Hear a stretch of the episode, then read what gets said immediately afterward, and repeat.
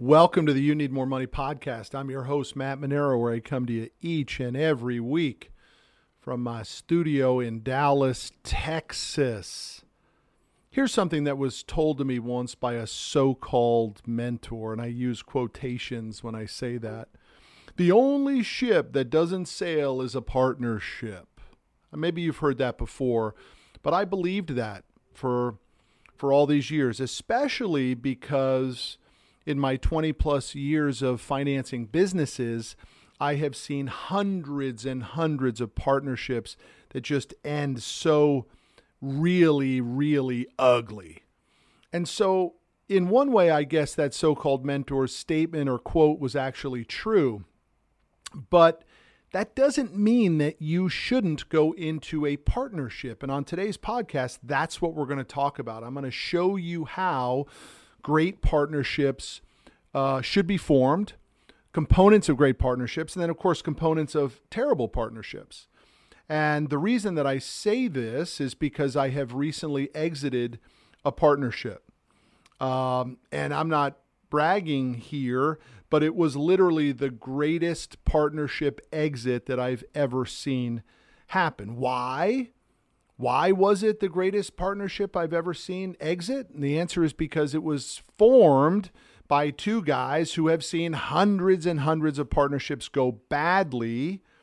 And so we knew what to do. And I'm going to explain it all to you today because I recently sold my interest in uh, business finishing school back to my partner, Rick Sapio. And why did the partnership go, the exit go so beautifully? Because of our partnership agreement.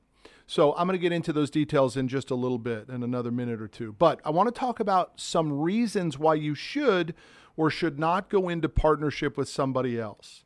Now, I'm going to go through five reasons why you should go into partnership with somebody. So let's get started.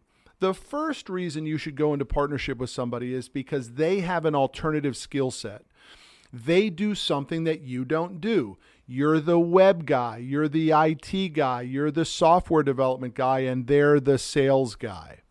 Those are those are alternative skill sets, and you may need that in your partner. Something else, another reason why, uh, number two is you need capital investment. So you've got to take on partners because they got to put some scratch into your business, which I'm going to talk about a little more in a second. Number three, your partner has great contacts. They're totally dialed into the industry or the marketplace or the geography. They know people who can get your business off the ground. Maybe number four is maybe you're doing a strategic partnership with a company that has great back end support. Maybe you're a sales organization and you want to be in partnership with someone who can fulfill the sales, whether they're orders or shipping or documentation uh, delivery, whatever that happens to be. But maybe your partner has a great back end support. And number five is that you sometimes you just need a teammate. Man, you just need that shoulder to cry on, that guy or gal to lean on, somebody to go through the spitfire together. Uh, I'm going to talk about that in just a minute as well, why that's very dangerous. But those, in my opinion, are really the five reasons why you'd want to go into partnership with somebody. Now, let's talk about why you don't want to go into partnership with somebody. Number one, because you're afraid. You don't want to take on a partnership because you're afraid.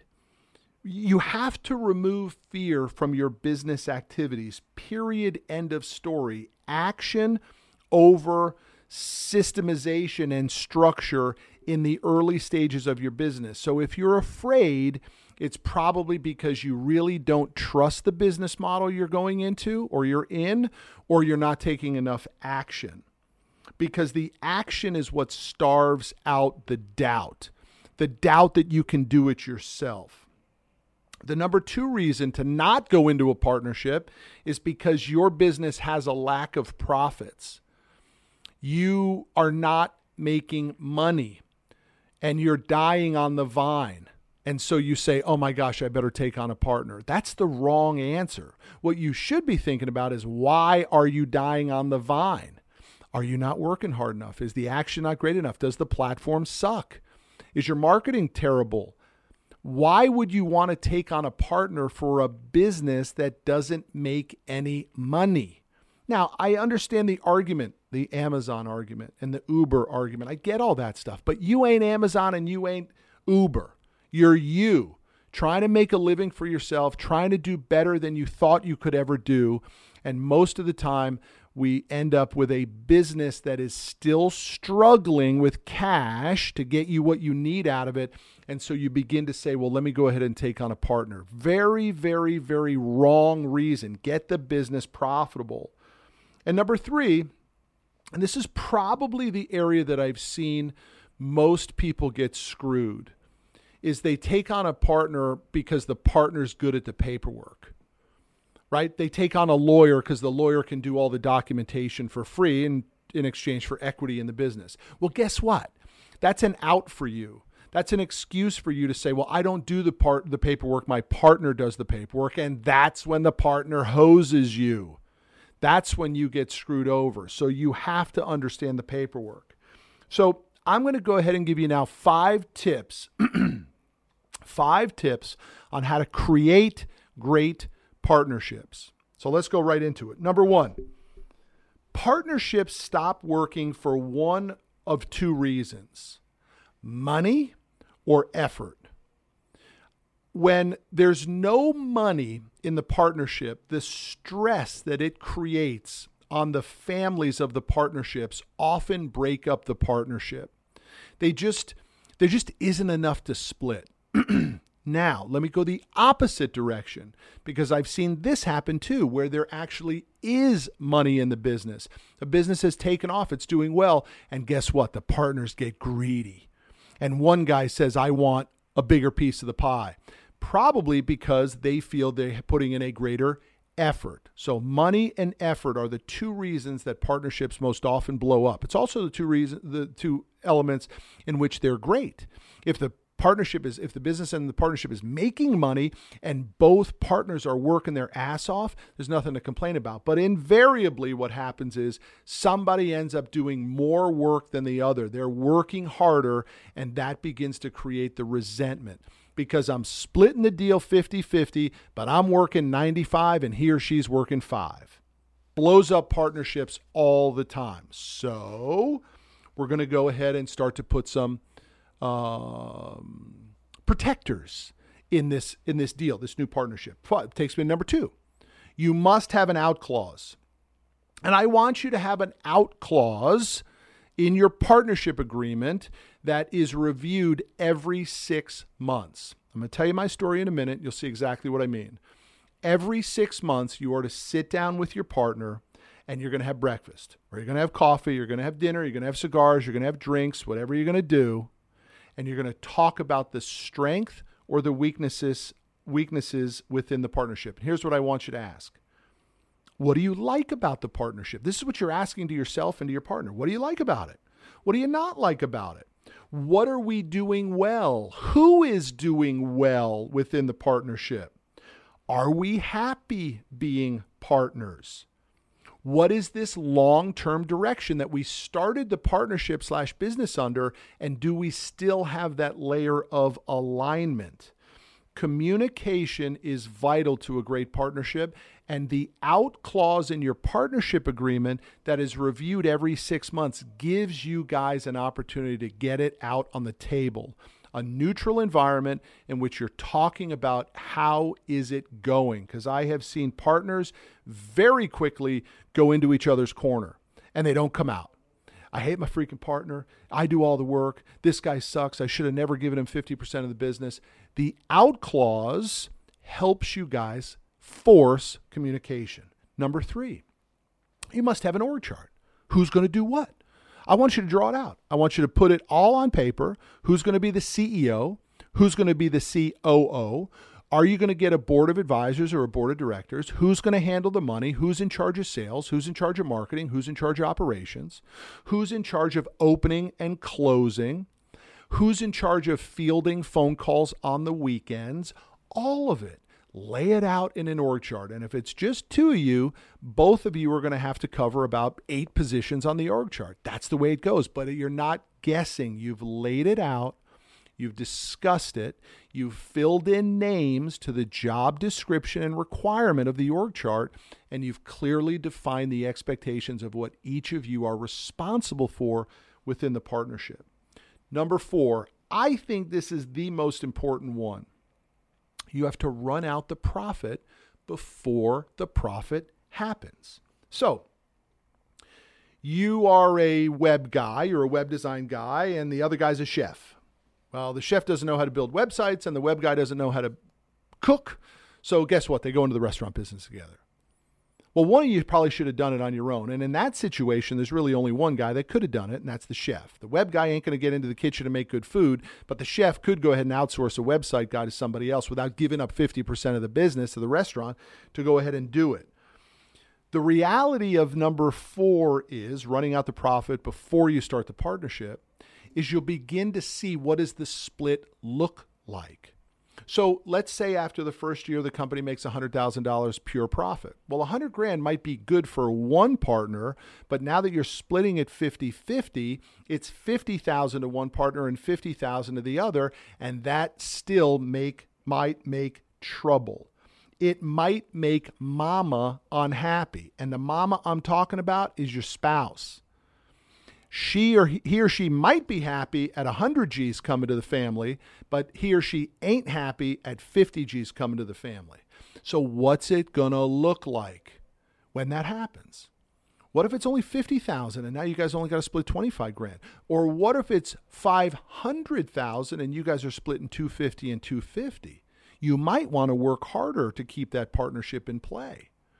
So you got to run the math out. You got to run the profit out to see is there actually enough skin to be cut in two different ways? Super, super important. Now, number five. And I want to see if you can do this because this one's tough. I want you to determine the exit process before you finalize your partnership agreement. If it doesn't work out, this is what we're going to do. If we don't want to be partners, how are we going to exit this partnership? Are we going to immediately go to mediation? Are we going to hire an outside third party valuation company? Are we going to come up with a valuation of the business on our own? What are the steps that we're going to take to unwind this partnership, put it into your partnership agreement, sign off on it, and make it binding? so you know how the exit process is going to work. Most of us don't do any of these five things. We just go into it because we're afraid of doing it ourselves. So we take on a partnership, and that's why most partnerships fail. Now, I'm going to give you a bonus tip here. We'll call it 5A, maybe even call it number six. Each partner must have their own representation when you sign the partnership agreement. And I understand why you wouldn't. Well, you know, my brother in law is a lawyer and he'll do it for us. Bad deal. I have seen so many deals like that in which the brother in law supports the brother in law and leaves you out to dry. And so you think you've got this love, this friendship, this bonding, this brotherhood, and basically what you have is blood is thicker than water. And somehow that partnership agreement got a clause in there that you didn't catch because you didn't really read it because you don't handle the paperwork, you're the sales guy. And then you end up getting hosed.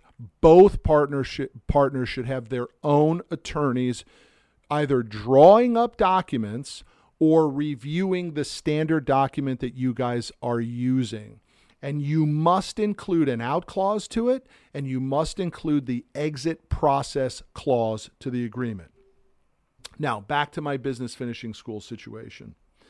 When I bought business finishing school, I bought 50% of business finishing school.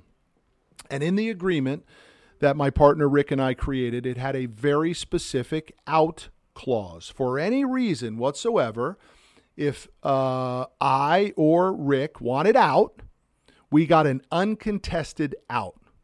We were done.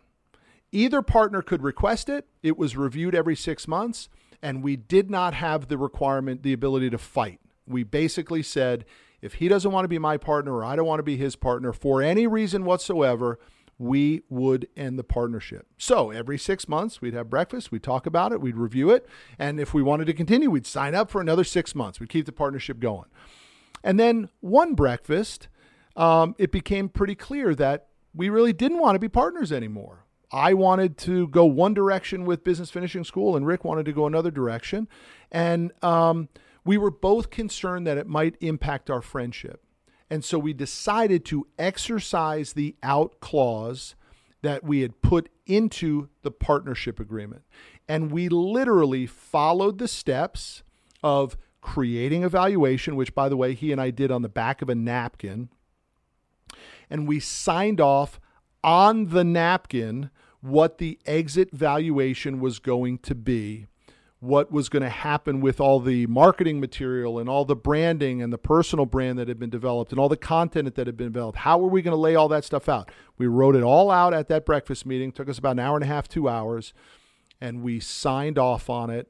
And once we signed off on it, Rick signed off on a check and paid me uh, out. It was literally one of the most beautiful partnership exits I have ever seen because we did the things that I just told you to do and then we adhered ourselves to them.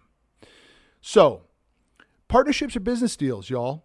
They're, they're not deals amongst buddies. They're not friends of a friend, and they sure as hell shouldn't be done with family in any capacity without very specific partnership agreements. These are real business deals that require real business procedures.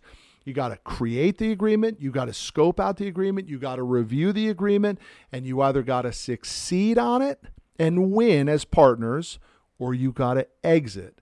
And when you exit, the only way I've ever seen it done properly and well is when the exit process is designed and agreed upon before the partnership ever starts. I'll see y'all down the road. Take care. That's our episode this week with your host, Matt Manero. Check us out every Friday at 12 p.m. Central as we discuss money, your life, and how you need more money.